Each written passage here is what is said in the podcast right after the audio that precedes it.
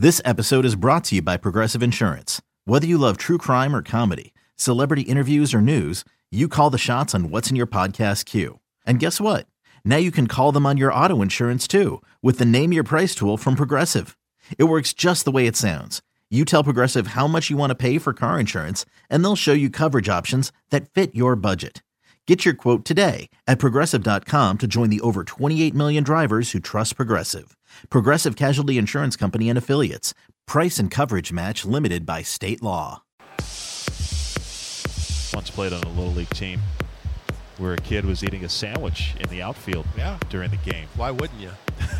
I just remember I was playing left field Uh huh. and uh, I just remember hearing our coach just yell out to, and I forget the kid's name now, but he just goes, "Put that sandwich away!"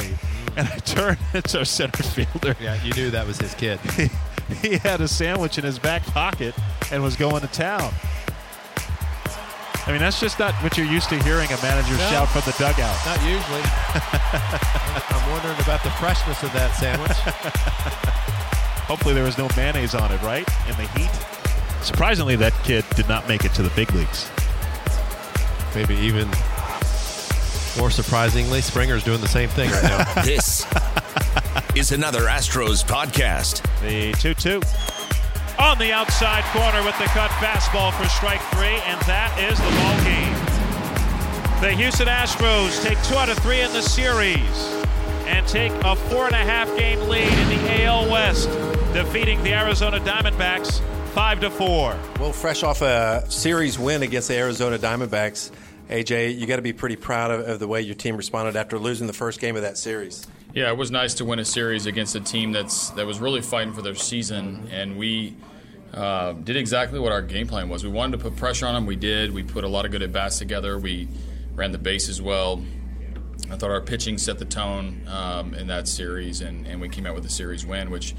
And we talk about it all year how important it is to win series and win homestands. It feels even more so when you get to September. It was something, and you guys have been doing a great job all year, but something I really noticed in the last few days is how well you're running the bases. Mm-hmm. 1 2. And that's poked through the right side, a base hit. Springer makes the turn at second. He's on his way to third. The throw in by Jay is cut off as Jose Altuve sneaks one through the right side, and the Astros have runners at first and third with nobody out. No hesitation by Springer. He had just gotten to the second base bag by the time that Jon Jay, the right fielder, had gotten to that baseball. Springer sliding into third base. Lost his shoe. He was running so fast. You guys are taking the extra bases, putting pressure on the other team. You strive for that. I mean, you want them to do that, but they're they're ratcheted up a, a notch right now. Well, it's it's September, and I think you you know it's hard to do that for six straight months. You beat these guys up. It seems easy on a game by game basis, but when you talk about the accumulation of of how hard it is on guys, we try to pick our spots during the season. Then when you get into September, October, you start to unleash a little more aggressiveness, and, and especially when the matchups favor you. If the pitcher can't uh, hold the runners, if the catchers don't throw well, if the outfielders play really deep, there there are opportunities to take extra bases.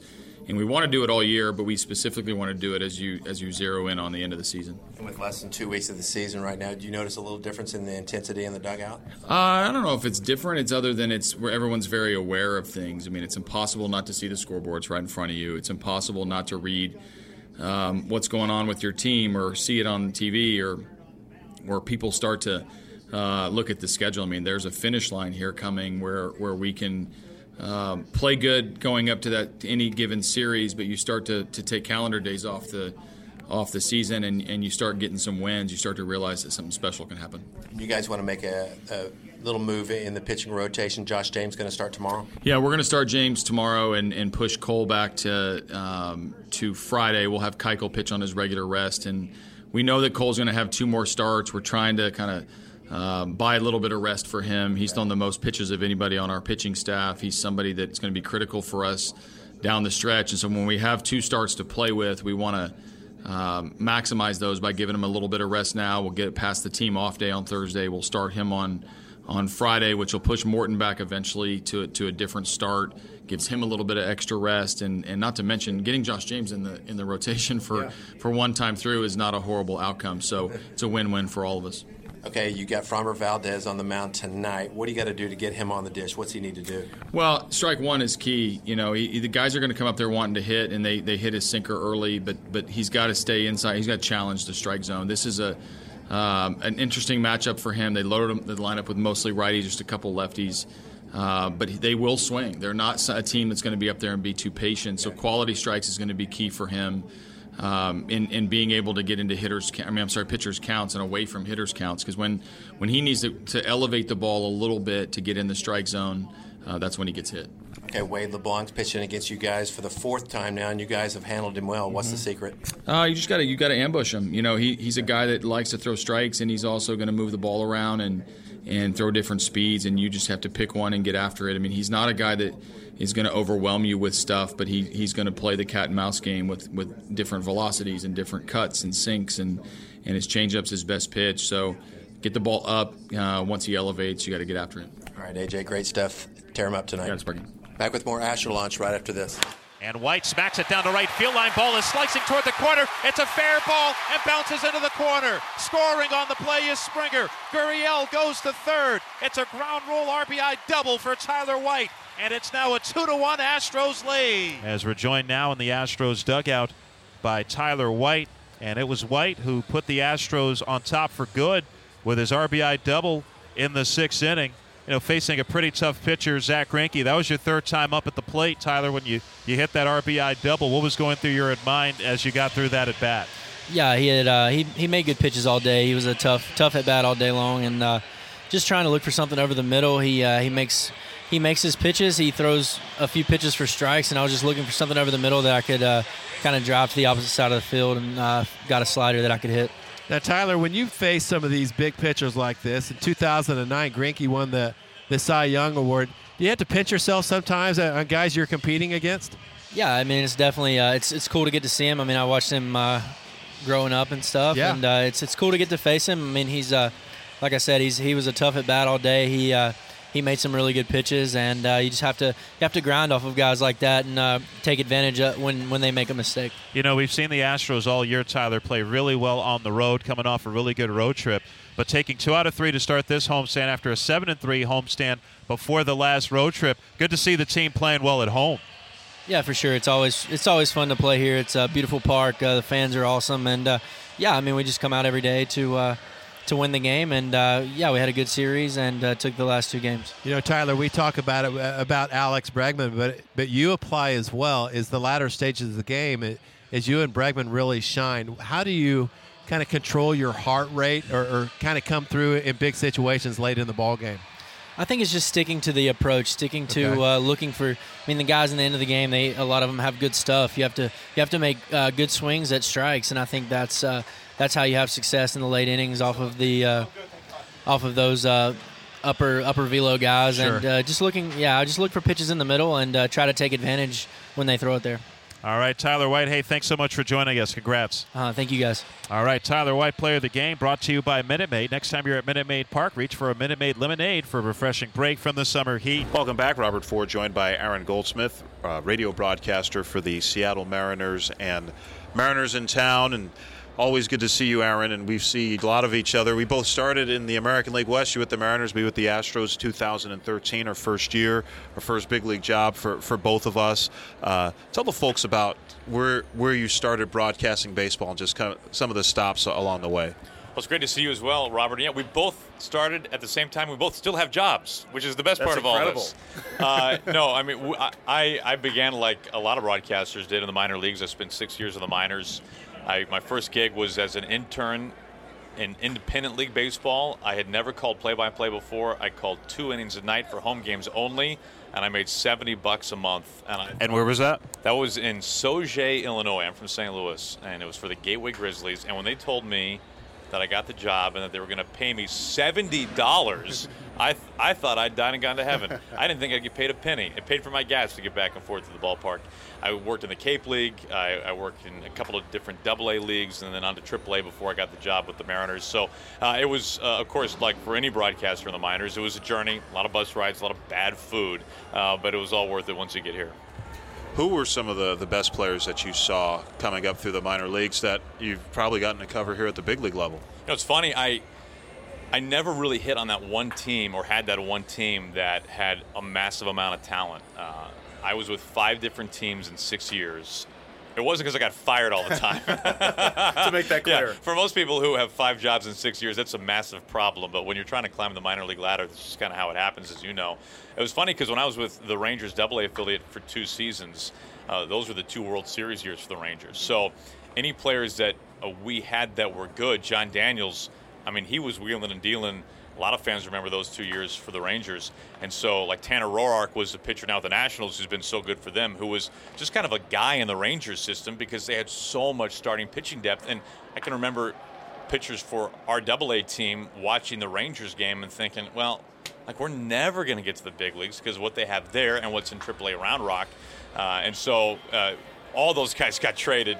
Uh, like Mitch Moreland was there before I was there, so I, I, can't like a lot of guys who then went on to start with the Rangers. I just missed by a half season, uh, but nonetheless, it was great memories, especially during my time in Texas. Now, looking at this Mariners club that you, you cover every day, uh, 82 wins for the Mariners, so they're guaranteed a, a winning season. But as far as uh, postseason, the, the math isn't looking very good right now in terms of uh, what what would need to happen in order for the, the Mariners to break the longest postseason drought uh, in in Major League Baseball. What's the mood around this team right now? Well, it's very disappointing. There's no way to sugarcoat it. You're right. The Mariners were in a position where they were at one point 24 games over 500 mm-hmm. in the uh, midway point, let's call it, in the month of June. Uh, the Mariners at one point were even ahead of the Astros. Well, this went a long while ago, but still, for the Mariners to be ahead of the Astros and it not be April yeah. uh, was a huge feeling, even if it was only by a half game or a game. Nobody could see what the A's did coming, and nobody knew that they would sustain it the way the way that they did. Um, you know, to me, the big turning point for the Mariners season was what happened when the A's came here. When the A's came here and took three games out of four against the Astros, and then that was on the heels of taking, I believe, it was two out of three against the Indians.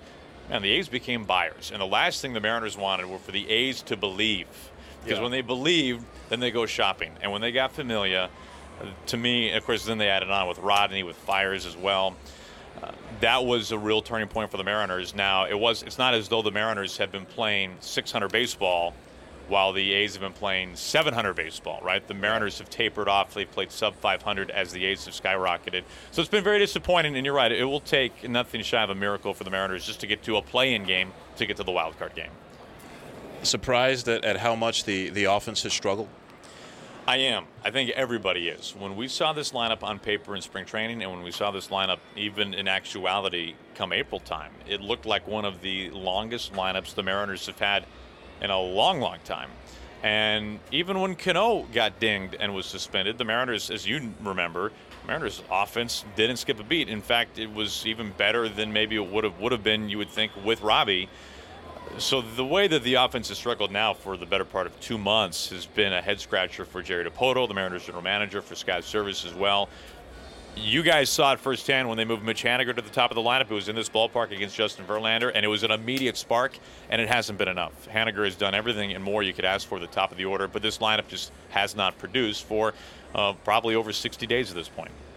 Aaron Goldsmith, uh, radio broadcaster for the Seattle Mariners. You may have seen him on some uh, national Fox games as well as on a, a few Astros uh, games on television. Best hair in baseball. Too bad you spent so much time on the radio, but thanks for joining us. Well, Jake Marisnick challenges me for best hair in baseball. Uh, but I, I love watching your ball club. You and Sparky are the best. It's great to see you guys. The Houston Astros Radio Network. That ball is gone! Steve Sparks, Robert Ford. And you can kiss it goodbye! This is the Houston Astros Radio Network.